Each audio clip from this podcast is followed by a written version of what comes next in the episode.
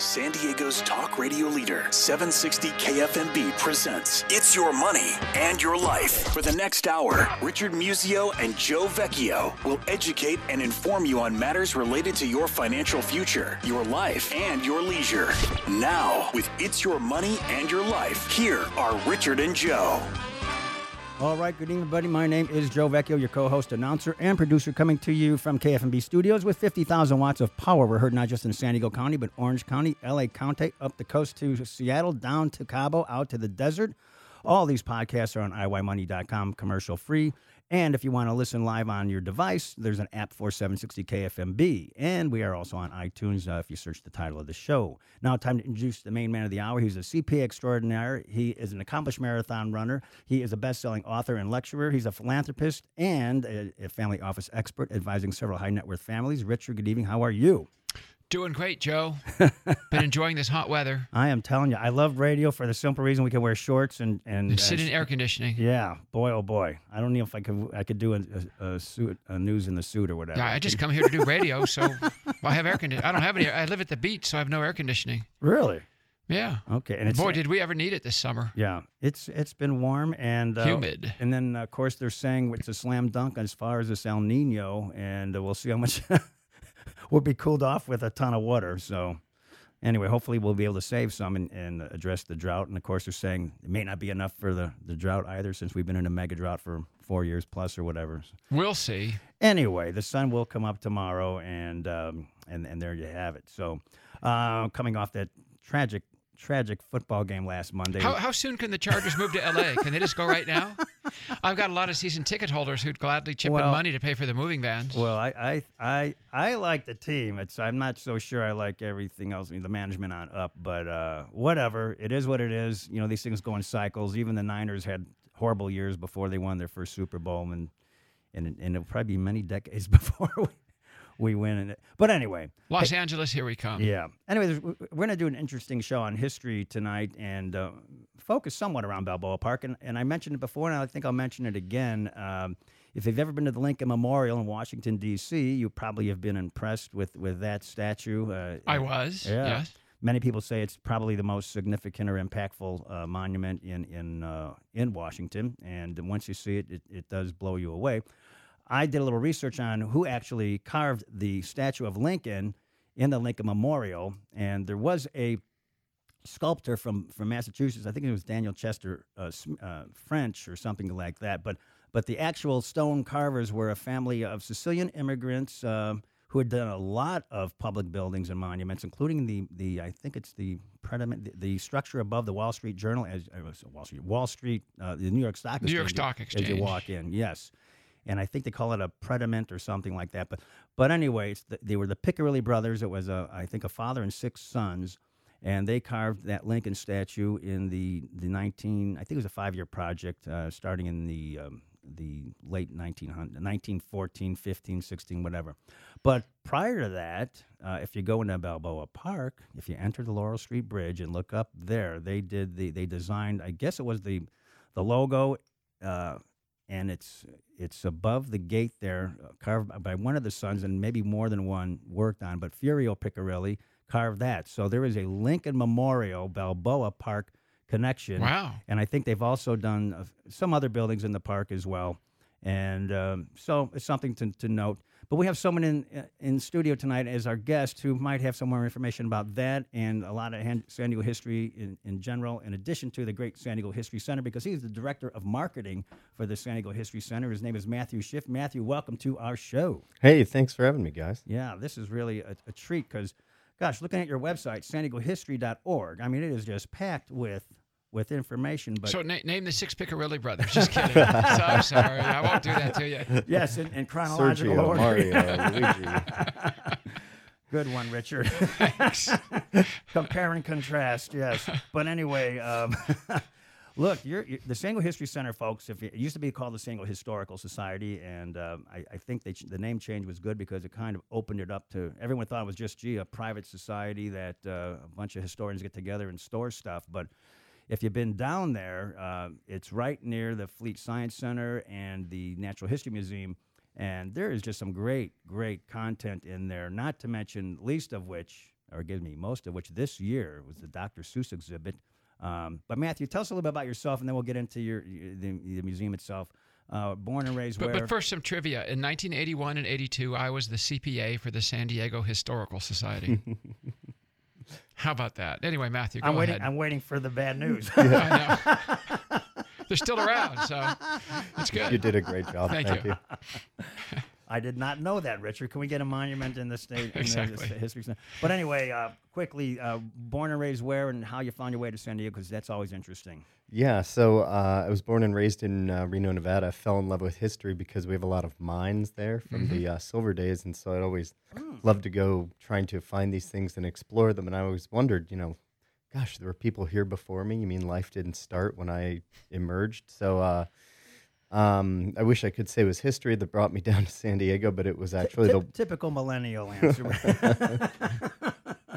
I don't know if this is more millennial, but it was the uh, weather and the women that brought me south, not my scholastic pursuit. So uh, here I am, been here since '96, and managed to All right, so born and raised in Reno, went went to school where though? Uh, the University of San Diego. Oh, USD. Nice. Yeah. Where, Yeah. where Kris Bryant went for four. Did you? Also, Richard Musio. yeah, Richard Music. My God, My batting average was lower. Every- Toreros. Everybody on this show is either from UCSD or uh, USD. It's it's unbelievable. We got to get some San Diego State people on here someday, Who? Richard. Who? What? Who? What? Who are they? Oh yeah, that's cool. By the way, Kris Bryant doing a phenomenal job for the Cubs. I don't know how far they'll go in the playoffs, but did you guys see him play at all at USD? I know you you guys have already graduated, but uh, I did. You did go down there to see him play? Yeah, it was like a man playing against boys. Yeah, he's like what six five, right? This guy, Mm-hmm. unbelievable. Anyway, we di- we digress, but hopefully though, there might be some more history in Chicago before. All, Used to hit all- him leadoff so he could get more at bats. Honest to gosh, Seriously, Rich Hill did that so he could get more at bats. isn't that something? Yeah. Who knew that? Why not hit your best hitter first? I don't know. Well, who do you have? for- Padres manager hits their best hitter like eighth. do they do they have a best hitter? I don't know, but Anyway, I'm sorry. We're going all over the place. I know this is crazy. So, uh, so uh, the mines, Reno. Where were we? Um, I, I was telling you all how it was history that brought me here, not the weather and the women. Exactly. okay.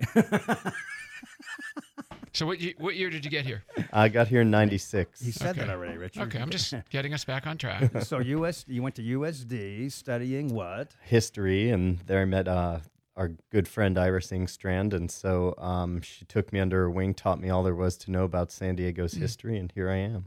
She is the preeminent authority on San Diego history, correct? And She still teaches there. What courses does she teach there, by the way? She Teaches California history, uh, the Spanish Southwest, so Spanish colonialism in this area, and then I believe she does uh, the master's thesis course. So let's, if you need you need any history about San Diego, folks, the go-to historian Iris. is Iris. what's her last name again? Engstrand. Ingstrand, right? Yeah. Or get a hold of Matthew down at the History Center. So there you have it. But um, all right. So then, how did you g- migrate over to the History Center? Well, uh, it, like anything in life, it was sort of uh, trials and tribulations. I was in the mortgage business, and after we brought down the uh, financial markets and the U.S. economy, I found myself unemployed, and so I uh, started volunteering in Balboa Park and uh, just got in with some of the people who make decisions, and the rest is history. Well, you know, you make a very good point because obviously a lot of people are going through the same thing right now, and I, rather than do absolutely nothing or things aren't breaking your way as quickly as you think, get out there and volunteer for something, network, meet people, uh, and, and um, you know, con- use all your contacts and all your resources rather than uh, staying home when. So how, how long ago was that? What Uh, year? that was Well, 2008 when everything oh, started wait. coming okay, down. so wait, yeah. okay. So you That's what I was volunteer. Where, where did you volunteer in Balboa Park? Out of curiosity. Uh, the Natural History Center. That was when they were doing their uh, Dead Sea Scrolls exhibition. Oh, exhibition. yeah. So that thing was that That's was incredible. really great to see. Mm-hmm. And then you just took a stroll across uh, the, the, the the walkway there, the Prado, and uh, stumbled into the History Center. I literally walked in and said, "Do you guys have any jobs open?" they said no, but uh, you know you can help out. And so again, I started helping out in the marketing, and here we are. Wonderful. Well, uh, so that's a good lesson to be learned, right, Richard? Volunteer, uh, get involved. in- Volunteer and meet people, collaborate and network. Network. Exactly. Exactly. That's uh, the best way. Matter of fact, that's the best way. The the most frequently I think people get get an, a, a new job is through their contacts. and through- I mean, uh, come on, would you, you? These people email out hundreds and hundreds of, of, of resumes, and uh, You're one in a hundred thousand. yeah. I mean, to get picked out of that loop just to get get an interview. Uh, I mean, it's best to use your your personal contacts, which I think sometimes goes uh, unnoticed by some by some people. Um, in, any case, but look, we have to take our little break uh, right now. We'll be back with Matthew Schiff, Director of Marketing from the San Diego History Center, right after this short break. Hang on.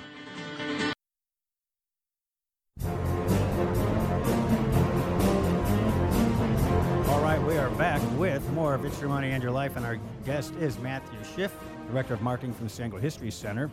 And I think we, we had a little talk at the break here about some of the history of the San Diego History Center. I did not know it was at the Serra Museum when Richard was the accountant. Up at the yeah, up at the Presidio and and uh, 81, 82, 83, actually well beyond that. So how many square feet was that? Started in 19 what year? It's 1928. 28. Yeah, I was going to say because when I was working for them, it was uh, just over 50 years old. Right, that's right. So was at the Serra Museum all those years, from 28 to to uh, when did you move? 80. Yeah, 80, uh, 80, 81? 82 we moved, I believe is when we took possession. But it, uh, yeah, so the Presidio Museum sits above the site of the first permanent European settlement in what is today the state of California. So, I mean, Hmm. just having that site was is Mhm. amazing right now. And so, you know, the museum was built by George Marston in 1928. Um, he was a huge city father. Obviously, this was right at the beginning of the Depression or right before the Depression, and so Right. he he funded it and and you know said as long as you guys maintain the land, I'll build the building, I'll do all of that. And so it's a real testament to the uh, you know the love that San Diegans have for their past up there. Yeah, the philanthropists do give uh, to worthy causes, that's for sure. So what's at the Serra Museum right now? Any idea? Well, that is our museum where we discuss, and we're the only one in California actually, where we discuss the Spanish colonial period in California. We discuss Father Serra, the Kumeyaay, who were here before, who had you know long established complex societies before Mhm. the Spanish showed up. And then um, there's a brief. Uh, one of the exhibitions talks about the 75th anniversary of the So, museum. at, so at the Serra Museum, you still have you still have uh, uh, docents or somebody giving tours, and oh, that's we good to- do. It's uh, Did it's, not know that. it's not as well attended as we'd hoped. You know, it's a difficult site to get to. It's not ADA yet because it was built so long ago, but it is up on a hill. But it, it is worth it when you get up there. Certainly, has a lot of history to it, and um, But all the photographs are now at Balboa Park, right? Yes, Yeah. sir. Yeah. Okay. Well, we should get into the content because, folks, if you've never been down to the History Center to to get into their library, you say there's 2.5 million historical photos down there, right, Wow. Matthew? Yep. And Two people- point five And people can buy. I mean, there's a price for them, but I mean, you can get copies if you like, right? If there's if you want to see where your original business was located or your what the site of your home was, or there's all kinds of things. But those photos date back to the 1800s, right? Yeah, one of the earliest ones we have is about uh, 1864, and it looks down from the hill onto Old Town, and Is that right? just nothing there. Nothing there. One of the most interesting things, though, in the in the photograph, you see the San Diego River bending around Presidio Hill. It used to dump into the bay, hmm the San Diego Bay, and it wasn't until you know the 1850s and 60s when the U.S. Army Corps of Engineers moved it out to Mission Bay, where it goes Ah, today. Did not know. Well, I know Mission Bay was an artificially made, um, you know, marsh that they built into a bay, but I did not know that the river went right through there. Well, I guess when it rains, it's, it comes back. Yep. And we prom- we Not that we know what rains like. Yeah, but it depends how much it rains. We promised not to ask trivia questions, but didn't downtown originally wasn't that originally called Newtown because of Old Town? That's exactly right. Uh, Okay. Alonzo Horton he had a heck of a time trying to get people to move over there, which seems crazy. But the reason you know nobody inhabited that area is because the, back then the uh, bay was too shallow. You couldn't Right. get big ships in there.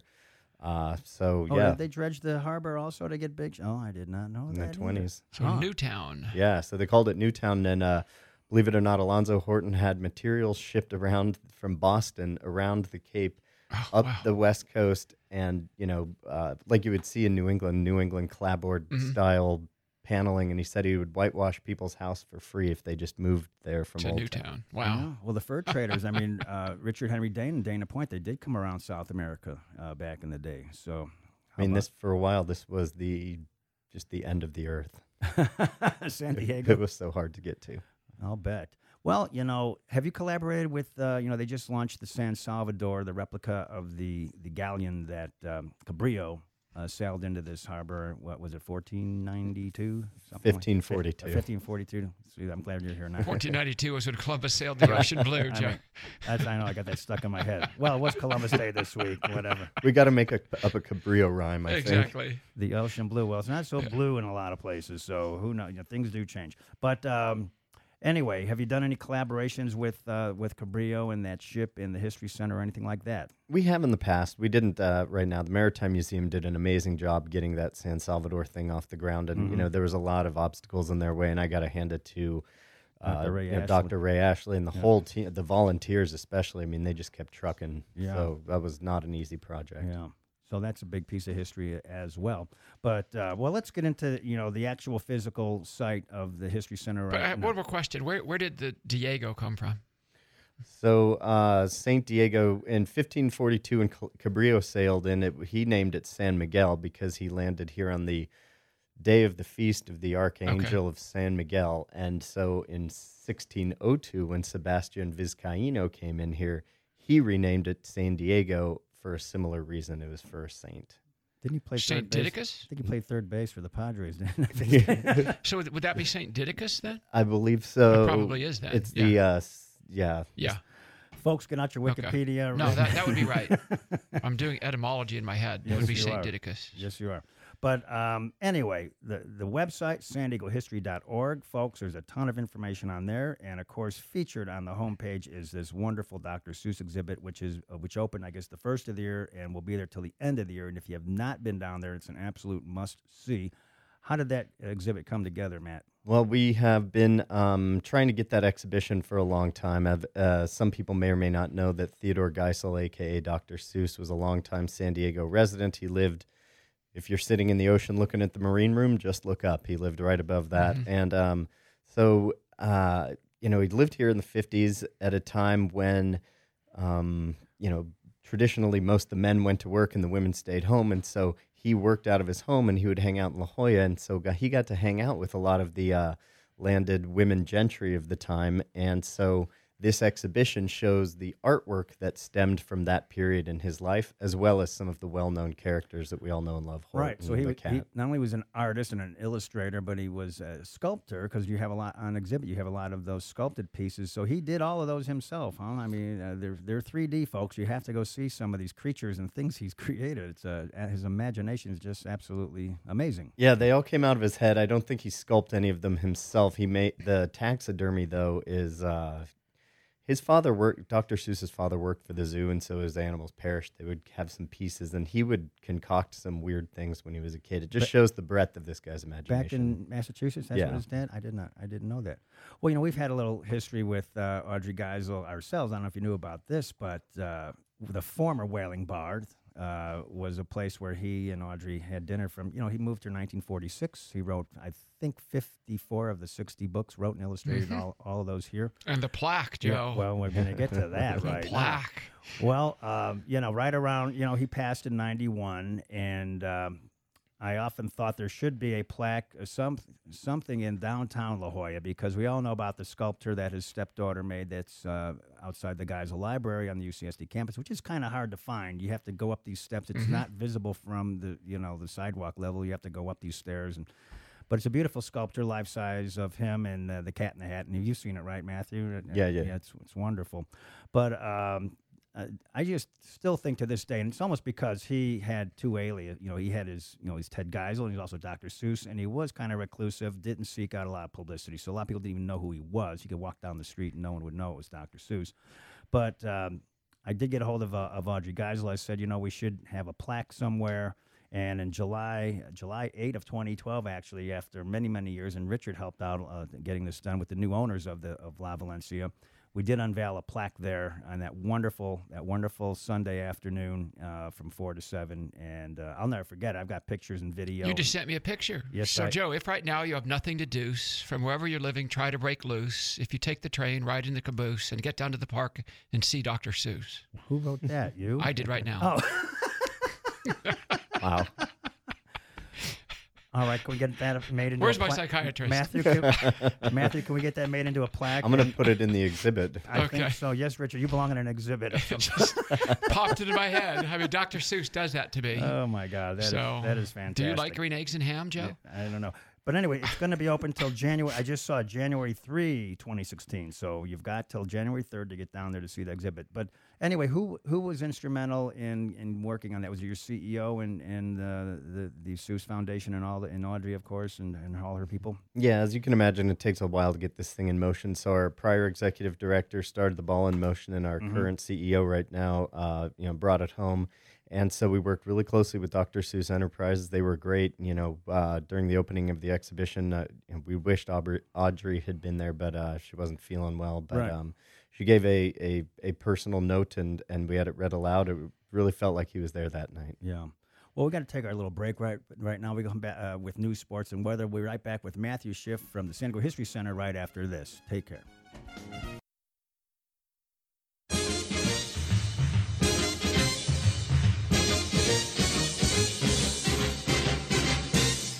All right, we're back at the second half of It's Your Money and Your Life, the award winning show, and this is the time where Richard thanks our sponsors. I was going to try to thank our 11 sponsors and Dr. Seuss rhyme, but it's just impossible on such short notice. So we're just going to keep it basic. Big thank you to UBS. Michael Caranta and Drew Friedis couldn't do it without UBS. Also got to see those guys in town here earlier this week. Always nice to see them. Michael and Drew from UBS. Our favorite CPAs on the planet, two of them or two groups of them. Plato Epic CPAs up in San Marcos, more traditional CPAs, just got through the extension filing deadline with great ease. Also, Jason Kruger, Signature Analytics. Signature Analytics is by far and away the best CFO company here on the West Coast with five different locations. Carl Sheeler with Berkeley Research Group, helping business owners understand the risks that drive the values of their businesses. If you can reduce those risks, you increase value. Also, Joel Grushkin with Cost Segregation Initiatives, helping real estate owners improve their cash flow. Now, with all this money that Carl and Joel make for you, how about Brenda Geiger with the Geiger Law Office? Brenda specializes in asset protection and estate planning. Hub International, also known as Marsmatics, best employee benefits firm here in San Diego, probably in the United States. Neil Staley was a recent guest, and with everything going on with healthcare reform, a very, very important topic. Also, another recent guest, Lane Elliott with California Republic Bank. And boy, do I have a story, Joe, about how networking and collaboration works as it relates to California Republic Bank, but I can't tell it until next week All right. because the official date to tell it isn't quite here yet. It's a couple days away. And the LG Experience and the Lombardi Group helping wealth advisors make CPAs heroes to the CPA's very best clients. LG has a big event coming up at La Costa Omni Resort on November 2, 3, and 4. Check out myperfectclient.com. Yes, we don't have enough to do during Thanksgiving week with the Oceanside Turkey Trot, so we're bringing women's professional tennis back to San Diego that week too at the Park Hyatt Aviara, the Carlsbad Classic. Check out cldclassic.com and come on out Thanksgiving week and have some fun on the tennis courts. And last but certainly not least, the Ending Elder Financial Abuse Alliance, spearheaded by Paul Hines. Paul, of course, is the president of Hearthstone Private Wealth Management. So a big thank you to all of our sponsors. And Joe, there's some really cool stuff about our sponsors. Where? Well, if they just get their cursor over to, um, go to our website first, obviously, iymoney.com, get their cursor over to the sponsor tab. There's a drop down menu with uh, all their information, uh, their, their contact information, their biographical information. And I know they've all been working with Richard for many, many years with great success. In some cases, dating back to the early 80s. Speaking of history, speaking of That's ancient, history. ancient history. To the days of the San Diego Historical Society. But anyway, we did get this plaque unveiled uh, honoring Dr. Seuss at the favorite booth of his, which with uh, booth number three at the former Whaling Bar. It's now Cafe LaRue. So all And there that, is no more booth number three. yeah, all that's history. I but it- the food's still good. the food's good. I do wish that um, they would have saved some of the booths uh, in any Well, case. that one. Yeah, that well. Raymond should- Chandler. they should have saved one wall uh, of booths, I think. Mhm. But uh, but who am I? You know, I, I, I hope they're doing well up there, and they've it's gone through a metamorphosis. And of course, they still have the great art of Wing Howard up there, which uh, is historical as well. They've preserved all that as he did a lot. And his the- son was a guest on our show. that's correct. So, but um, anyway, so the Dr. Seuss exhibit is up and running. How many people have you had through there, Matthew? Because I know it must be thousands. I can proudly say that we're up about 140% from the year prior. But I mean, for the do you actually clocked it? Well, I guess Yeah, they come so through the door. About quar- we're just under a quarter of a million people. Wow. Yeah. Just for the Dr. Seuss exhibit or the whole the whole facility? We don't we don't we don't uh, separate it like that. So Yeah. if they come in the museum, that's where we Well, we count know. them, but I, I, I- everybody usually you, goes. you have to account. I think you have to give Dr. Seuss a lot of credit for a lot of that increase, don't you Oh, think? for sure, for Yeah. sure. Then he just published another book? This guy's still writing for the grave. The Tupac of children's books. That's it. Still writing from the grave. Math, that's great. So let's see. The So, pho- Joe, do you know what Beethoven is doing in his grave? uh, He's decomposing. But yes. anyway, but, but but you digress. Oh my gosh, this is turning into real cornball. But uh, and we've heard that before. But I know good. that. Um, folks, now can anyone get into the to the photo uh, library down there, Matthew? Because uh, if you, that's just, I mean, you could spend hours just looking at these historical pictures of these black and whites. I love that. I mean, whenever I see them out at bars, restaurants, or other places, I just that's the first thing I gravitate. To. I actually toward. take pictures of the pictures. Oh, really? hey, that's illegal. I know, I know. Uh, Not yeah, at the museum. yeah, but anyone can go in, right? anyone can go in. Uh, you know, the the archives are open. The photo archives are open to anybody who goes into the research library. Um, 2.5 million photographs will obviously take you a long time to get through, but I I think our number one complaint is that we're not open long enough. People get in there and they just get lost and everything. And so most of the historic photos you see around town are actually from our archive, and they make uh, really great accentuations to offices, homes, businesses. yeah. So h- how did you? How did the museum come into possession of so many photos? Is it just by knowing people and buying collections as people pass? And Admittedly, one of our biggest collections is the UT collection, Sure. and when they moved from plates to um, early digital, they, you know, they they were going to get rid of them, and so we took them in. We took about a million photographs, but a lot of the other ones were, uh, believe it or not, title insurance companies. Oh, People wow. early on when they were trying to, That's you know, smart. survey land, they took Mhm. pictures, Of and course. so some of the great ones we have are these aerials of San Diego, which Mhm. Don't even look like San Diego because there are no freeways, there's no nothing. Right. But they were taken at a time when it was just basically biplanes. I mean, it wasn't necessarily just run of the mill. It was kind of a big deal taking aerial photography. Well, in the speaking 20s. of history, we all know uh, we all know Lindbergh took off from I guess where the site of the current uh, uh, main, Airport main po- well mi- Dutch Dutch Flats where the main post office is, and um, actually built it. You know where Solar Turbines is by Sixth and or not by Pacific Highway, right right at the end of the runway. Uh, there's solar. T- there's a conference room in there. They have a plaque on the wall, and that's where he built that first plane. But so this was kind of the birthplace of of um, aeronautics. And so it doesn't surprise me that we have a lot of aerial photos exactly. uh, going back there. You can see the dairy farms in Mission Valley, right? It was a big farming area. Yeah, I mean, it, it's just amazing. I mean, we have this story on Wyatt Earp. When he lived here, he had a, ho- a horse racing uh, track out of town, and what out of town meant basically right then is right near PB. So you're just like, out of town? Get it. There were airstrips in PB. Now, uh, you've got some other collections. You have objects, photographs, obviously, documents. What kind of objects and documents uh, are, do you have? Well, um, still my favorite document that we have is um, some of the things from Father Palou written about uh, Father Serra. Um, we got the great land sale deed from Alonzo Horton when he purchased uh, most of downtown for two hundred and fifty nine dollars. That was a good deal. yeah, it was like twenty seven cents an acre. It's just outrageous. How many acres did he buy?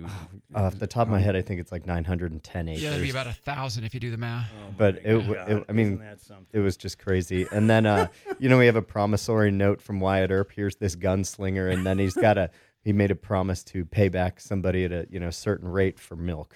So it was just you know gunfighters doing grocery shopping. And weren't there bordello? Didn't he they own a had to bord- Oh the bordellos downtown? I mean, you know, yes, it took a long, many years for the, to clean up downtown. We we did a great exhibition. It was called Sin Diego, s- the the Stingaree's transformation from vice to nice, Uh-huh. and it just talked about downtown being, you know, like as soon as Alonzo Horton built that that uh, wharf at the foot of Fifth Street, suddenly we could accept, you know, cargo and everything. So basically, the mm. world showed up at the foot of Fifth Street, and it turned into just.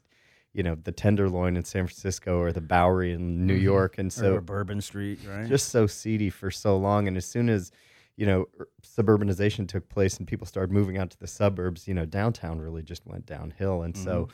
On October 22nd, we have an event uh, coming up about uh, we're inviting Pete Wilson to come in and talk about his time in office and specifically um, when he was mayor and he, you know, was very instrumental in cleaning up downtown. He has He this was. great story about him bringing, you know, CEOs from companies showing him this million dollar view, and they said, "I wouldn't."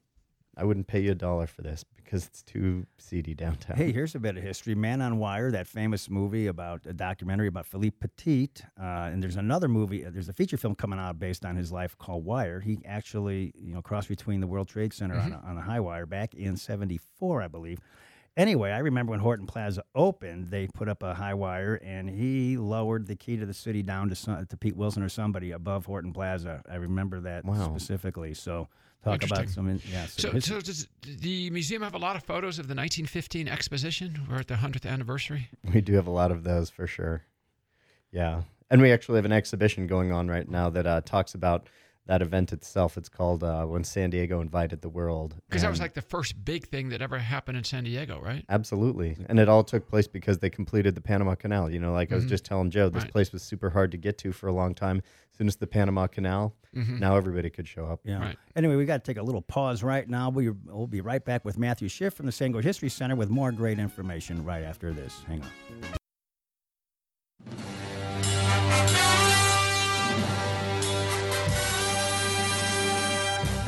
All right, we're back with the last segment with Matthew Schiff from the San Diego History Center on It's Your Money and Your Life.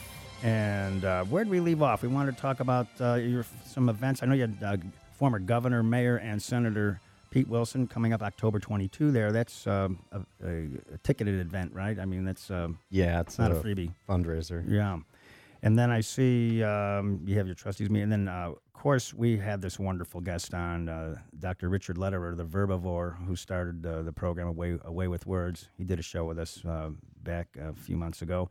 We really had to study to get ready for that one. Yeah, this guy is really a genius. He'll be there now. That uh, is open to the public. It's just a it's a very um, small, uh, modest ticket amount. Anyone can go. That's six thirty on October twenty eighth, and it's all on the website sandiegohistory.org. But have you met him before? He's really brilliant. I have not. This will be my first opportunity, and I'm really You- looking You'll forward love to this. it. Yeah, Yeah, you he's will, incredible. You will be uh, amazed and thrilled. You give him any word, he'll give you the complete history of the word. you know, the etymology. Uh, he, he's just a, a brilliant, brilliant guy. So, what? So, tell us about some educational events. You mentioned school in the park. Tell us what that is all about. So, uh, as you guys probably know, history's sort of taken a hit in the public schools as it uh, as you know, math and science um, sort of get the forefront. And so, one of the things is, you know, a lot of kids don't know about this this land that they live in, and you know, history gets a bad, um, probably a due uh, a very um, justifiable rap that you know it's sort of consensus history. Well, we here at the History Center have great stories to tell, little known stories about San Diego, and since this these aren't being taught in the schools, we bring the schools into us, and this is through a program funded by the Price Charities. Um, it's called School in the Park, and we get a bunch of uh, underserved classes. Um, I don't know the numbers off the top of my head. I think we get something like a thousand different kids every year in this, and they get to you know be in the museum, learn in the museum, touch, feel, experience the objects, the the documents. So it's a it's a really good. I wish I had learned history that way. And and you have a, a, a docent or somebody answering questions for them or giving little lectures, right? the whole education core is devoted to That's them. really great. You bring it to life. It's almost like taking a documentary and making it 3D, right? exactly. And I mean, you know, I'm, I'm amazed at how many people in San Diego don't know, for example, that San Diego once upon a time was like the tuna fishery capital of the planet. Exactly. I think in 1940, 90% of all of the tuna consumed in the United States was canned here in It was San canned Diego. here, and, and that industry even lasted into the 1980s. In addition to working for the San Diego Historical Society, I uh-huh. was the accountant for some of the Portuguese and Italian tuna fisher. Well, we had Bumblebee. You know, fisher- are yeah, uh, any boat of, owners Are, are and- any of the canneries still left? And we had Bumblebee for a long time. They're all gone. They're all gone. None Wow. here. Well, we're overfishing the oceans too, so that's another that's another show, Richard. We got to talk about uh, trying to preserve or save the fish. I know But it, it's such a vibrant history. yeah. Oh, it's a great history. I mean, Little Italy basically and Rosecrans came about. Mm-hmm. Point Loma. Point Loma came about because of the Portuguese Mm-hmm. and Italians. Mm-hmm. There's still a big population of Portuguese here, right? Um, I know they have the Portuguese Hall in, in Yep. Point Loma, a nice facility. So now the, you have this photograph on your website, sandiegohistory.org, of these uh, old. Well, it keeps transferring, but what's that one with all the uh, the black and white with all the older the older gentlemen? So that was in front of a uh, the Tivoli bar a long time ago. if people don't know, that's uh, the longest running bar, uh, the waterfront bar downtown Oh, might argue, but it has to do with how you look at the liquor license. The Tivoli's been there since 1885. I Where, think now, now, where is that? the Tivoli is, gosh, I think it's on the corner of 8th and G, but I could be wrong. Um, it's downtown, but 1885, and you know, a lot of people don't realize. So we did a craft beer exhibition not too long ago, right when craft beer was starting to come into the forefront, Mm-hmm. and um, you uh, there have been a couple articles that have been coming out now about some mergers in in the beer brewing world, and some Uh-huh. of the craft breweries are selling out. And it's exactly what happened back in the night in the you know right before Prohibition. Mhm. Although we had a number of little craft breweries in town. In fact, the first one was right where the 94 and 15 come together out at Chollas Creek. Huh. Uh, interesting story about that guy. His brewery did the best business on Sunday because it's right next to Mount Hope Cemetery. and when people were leaving the funeral, they would stop by and, uh, you know, Have a cold one. exactly drown their sorrows. I put it right next to a church too, because uh, you know after a long sermon, you're ready for a cold one, right? Right. And the Padres weren't, and the Chargers weren't playing yet. And of course, after last Monday night's game, you need another cold one. So it's all good. But anyway, so it's it's just neat working at the History Center, and you see uh, the past is present. You know, there, we had a lot of breweries; they all consolidated, sold out. M- I don't know. I'm not judging the future, but maybe the same thing's afoot in the craft beer industry. Oh, it's going to happen because there's too many small ones. Yeah, Just natural economics. not enough people drinking it. I guess. Right. Well, I mean, there's there's some really nice facilities out there. I think they're just catering to the to the public too, because um, you know you see these the, the breweries are there, but they also have large you know areas where people come in and drink the beer too. So they must be must be surviving somehow. But you're right. Yeah. There's like oh, I think 104 now. A lot of them. But I don't know. we we digress. We've had great. Done a lot of that. we don't want to solve the distribution. We had Bruce issue. Taub on. We had Greg Koch on. Yeah. So uh, we'll we'll have to get an update on the beer industry. Uh, maybe we'll get uh, Jerry Sanders on here uh, for you know we've had him as mayor. We haven't had him as Chamber of Commerce CEO. So we should uh, get him up, get him on the show. Um, He was very with- integral in getting a lot of those craft Mhm. breweries the legislation they needed. He'd be great. I asked him, "How do you stay so thin?" You know, he still walks seven miles a day. So uh, That'll do it. That'll do it. All right, so san diegohistory.org. I see you've got uh, private events there. What kind of private event can I do there? Well, one of our most popular things is getting married up at the uh, s- Mm. uh, Junipero Serra Museum. I think Richard can attest there is just no better view in Oh, San man, Diego than kidding. that. And, you know, uh, that's all, I always like to say great historic weddings start in historic places. So Mm, that's a good get- sales point. Yeah. Sure. So those are some of the events, and then of course you can rent our space for you know conferences, stuff like that. Great out of the box for the office to come do Mm. a mm-hmm. Training or something amidst the past. Now, what's this? You have a photo on your website of uh, two two young gentlemen with surfboards over their head, of black and white. What is that all about? Well, we got a big surfing collection, as you know. It really took off here in Southern California, and luckily somebody was around taking pictures of it and to put them in our archives. And we have a lot of surfing pictures. Is that right? Now A that's lot an, them. That's an interesting thing. You, you guys ought to talk to. The, I know there's some surfing organizations. Uh, we had Bill, we had Bill Powers here from uh, from uh, Power Scuba. You know, maybe collaborate with them and get a, an event going down there, showing some of vintage surf films and and maybe one new one. Who knows? Yeah, the uh, the Hall of Champions down there has a has an exhibition on surfing, and the Mingei actually right now has one uh, craft surfboard uh, surfboard the craft of making surfboards. So Huh. So does the museum have a lot of old sports pictures from San Diego? we do have a lot of old sports pictures. We got this great picture of uh, Babe Ruth after his 27th season out at the San- Sweetwater Reservoir Okay. in a rowboat Wow. with a shotgun aimed at himself, but swinging it like a bat. So Oh my God. Uh, that's a real popular. I know one. he liked his beer, so but just the, apparently not guns. I just just- the uh, Pacific Coast League history in this city of all the great major leaguers who had previously played and then were older Yep. the Ted playing Williams. in this town. Ted Ted, Williams. Williams, of course, Hoover High School. Yeah. You know, I just found out something this week about Babe Ruth. His last World Series was 1932. It was against the Cubs, and it was uh, one of those. The fans were so fanatical. I guess they were screaming at Wrigley, and, and he had two strike, and he made, he made that famous motion to I'm Yeah, going to hit. Char- Charlie Root was pitching. Yeah, he was going to hit it over over the center field wall. Uh, and there's some debate that he was either, you know, um, You might have just been stretching his or, shoulder. or wave, swatting a fly. or, Yeah. wa- yeah, or waving to the dugout of the uh, the Cubs or whatever. But anyway, he did crush a ball over the center field wall. But that was his last World Series, 1932. I didn't know it was. Uh, you know, I thought he played longer than that. But uh, boy, he was all through the Roaring Twenties and I guess into the uh, onset of the and, and Depression. we had a lot of the um, African American players who followed Jackie Robinson play here in minor league baseball, and then shortly followed Jackie. Luke Easter, Larry Doby, I remember all that. former name. San Diego Padre. yeah. Yeah. Larry Doby, power hitter, right? Mhm, yeah. Remember that name. But uh, well, gosh, we've got about um, um, a minute left here. Uh, anything else we want to wrap up with? I, I know you've got Dr. Richard Lederer coming up on the 28th. Uh, Mayor, Governor, Senator Pete Wilson, October 22.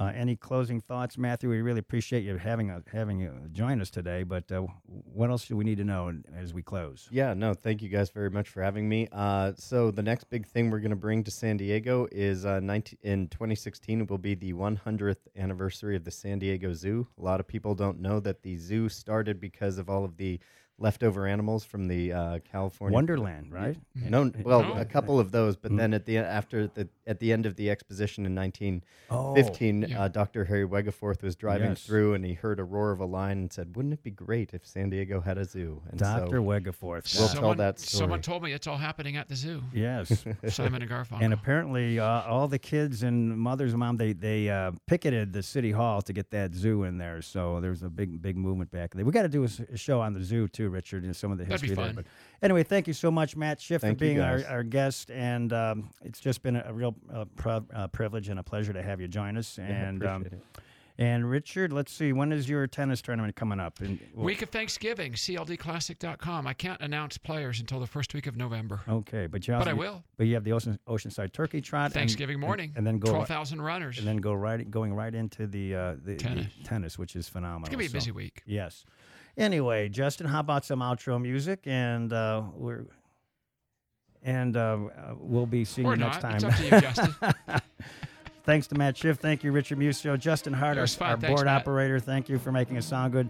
Thank you to Craig Blanky, our con executives, and our programming genius here at KFMB, Dave Sniff. Next week, it's Martin Stabas from the Beister Institute and David, David from the from MIA, all about water conservation. We'll see you next time on Your Money, Your Life. All these podcasts are on iYmoney.com. Bye bye now.